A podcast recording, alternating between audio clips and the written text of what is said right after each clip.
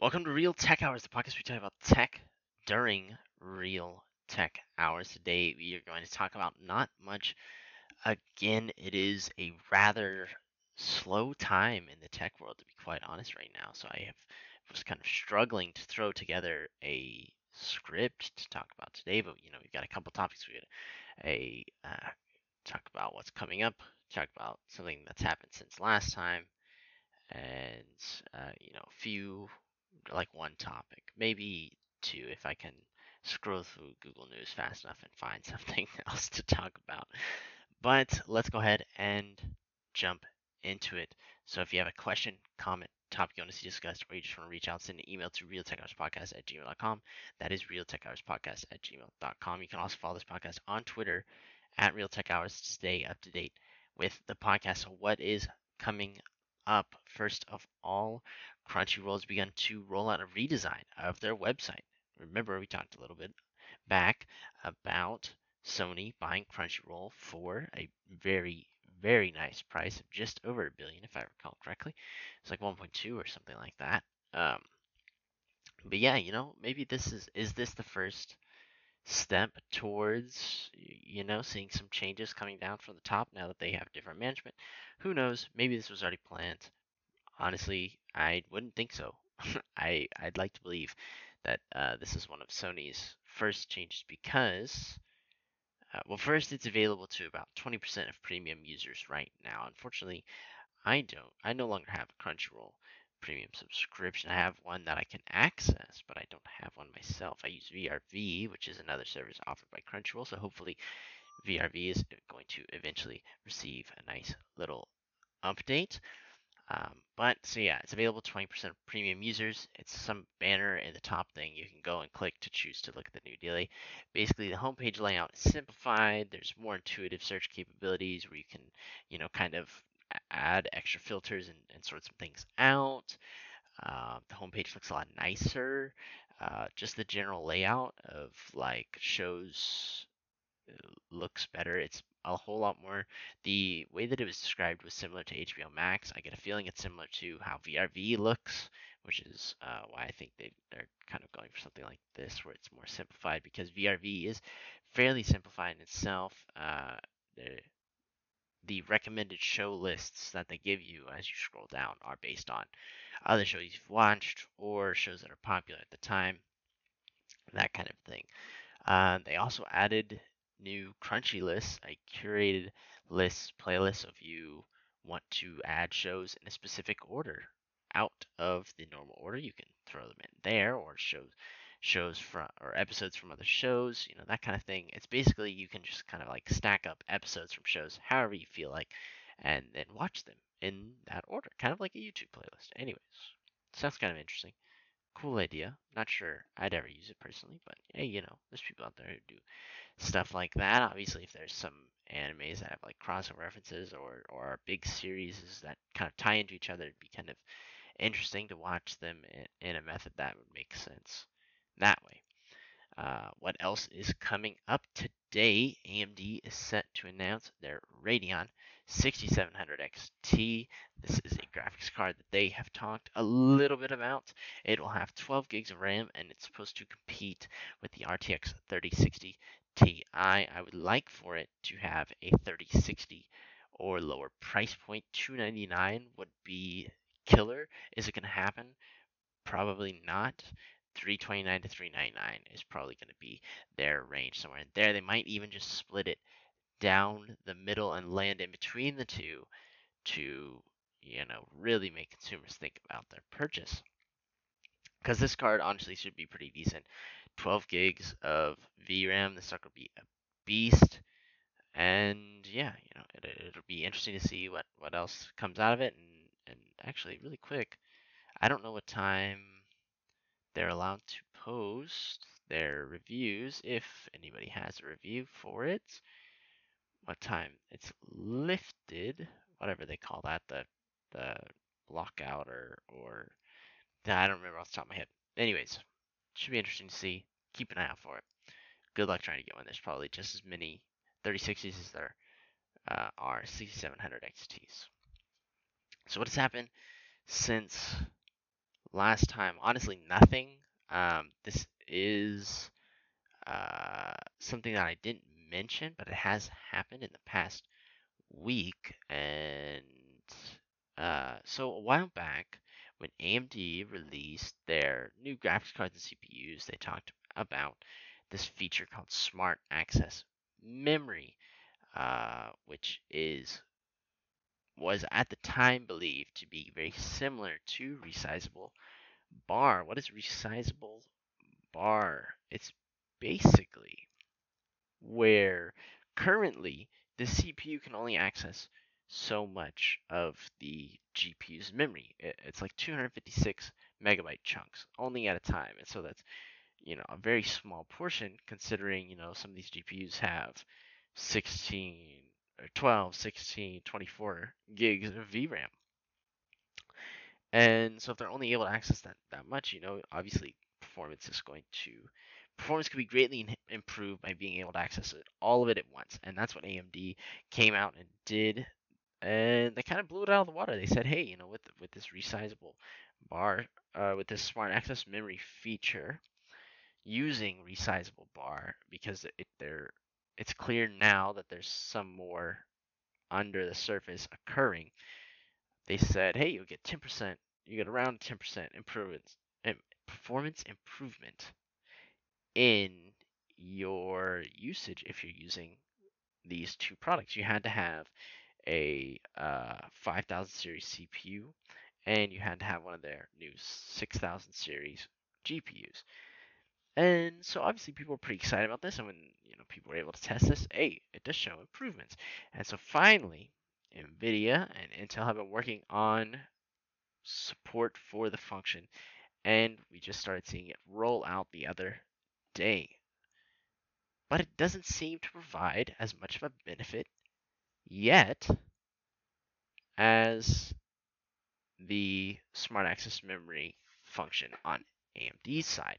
And so, you know, oh, why is that? Shouldn't it just be, you know, automatically improved as soon as they unlock the feature? And it's clear now that that's not entirely what is happening. Something else AMD has done under the hood, some performance modifications, some improvements, some tweaks, some drivers, some something has allowed them to squeeze a little bit of more performance where they just couldn't possibly have touched it before because they didn't have access to all of the VRAM. And now, to be fair, there are some cases currently where you're using NVIDIA and Intel where it does work. In the uh, Linus Tech Tips video, they used uh, Assassin's Creed Valhalla, and they did see a similar performance bump to what AMD showed. But in but in nearly the majority of use cases currently, they didn't find any improvements whatsoever uh, of of any of any you know, statistical significance or, or, or actual value to the end consumer. And it, it's just kind of interesting to see, hey, you know, that there's clearly a little bit more going under the hood. They're trying to throw this out there to try to catch up.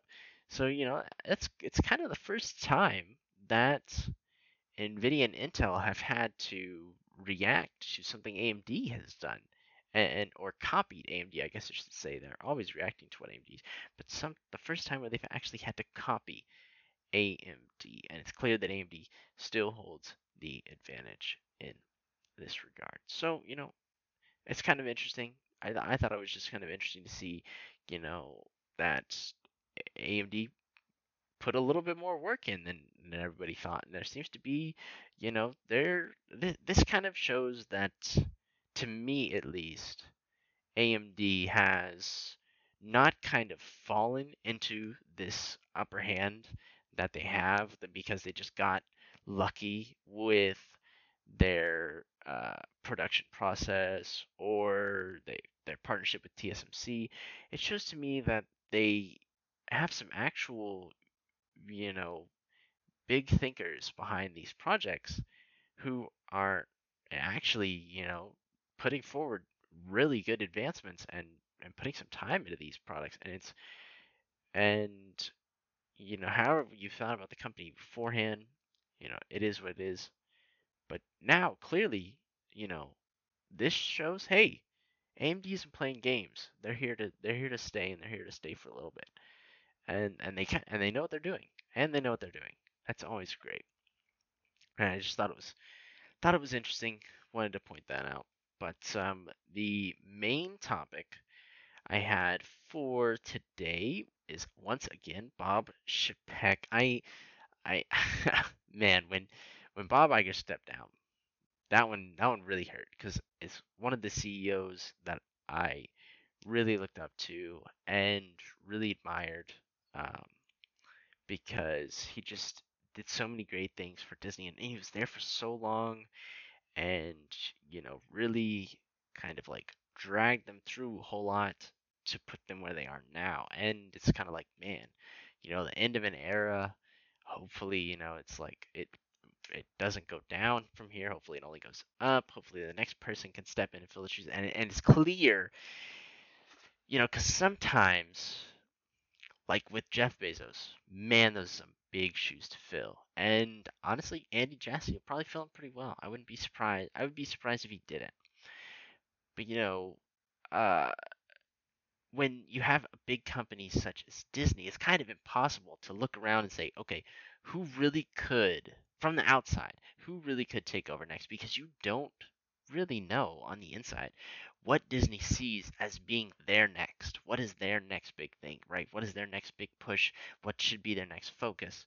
That's kind of something that's very internal to the company because sure you can speculate and make some really good educated guesses, but in reality Disney's the one sitting on the data. They have the numbers to back up what they're thinking and and clearly they are going to have the advantage trying to figure that out. Um, but Bob Chapek, I mean, this dude's been kill, killing it recently. I this guy, I love him a lot more than I expected to, and I'm so glad that I do. So he is now coming out warning consumers might not return to the theater as they did pre-pandemic. So he's pointing to the availability of content at home. He's saying consumers are more impatient than ever, considering the luxuries that they've been given with access to content rapidly throughout this entire pandemic. And this comes as Disney is prepping to release their second movie at home for $30. First one was Mulan, the second one is Raya and the Last Dragon. It'll drop this Friday, and I, have never even heard of it, but I know I know it's gonna blow it out of the park in terms of uh, first day watches. But I mean, come on, like Bob Chapek, bro, you just keep killing them, dog. You can't keep killing them. It's it's so great. Um, yeah, he so he, so far he's been pretty good. I I really like him. He's no holds bars. That's very very good when he's coming out and he's you know he wants to say something he's going to say it he clamped out of the nfl said hey we're not paying your ridiculous 100% price increase and now he's coming back and he's saying hey look movie theaters this might be a wrap for y'all i'm just letting you look i'm not going to wrap y'all up although I kind of am on the back on the on the down low. But I'm here to let you know that you're getting wrapped up, and I, I don't know that is just so funny to me.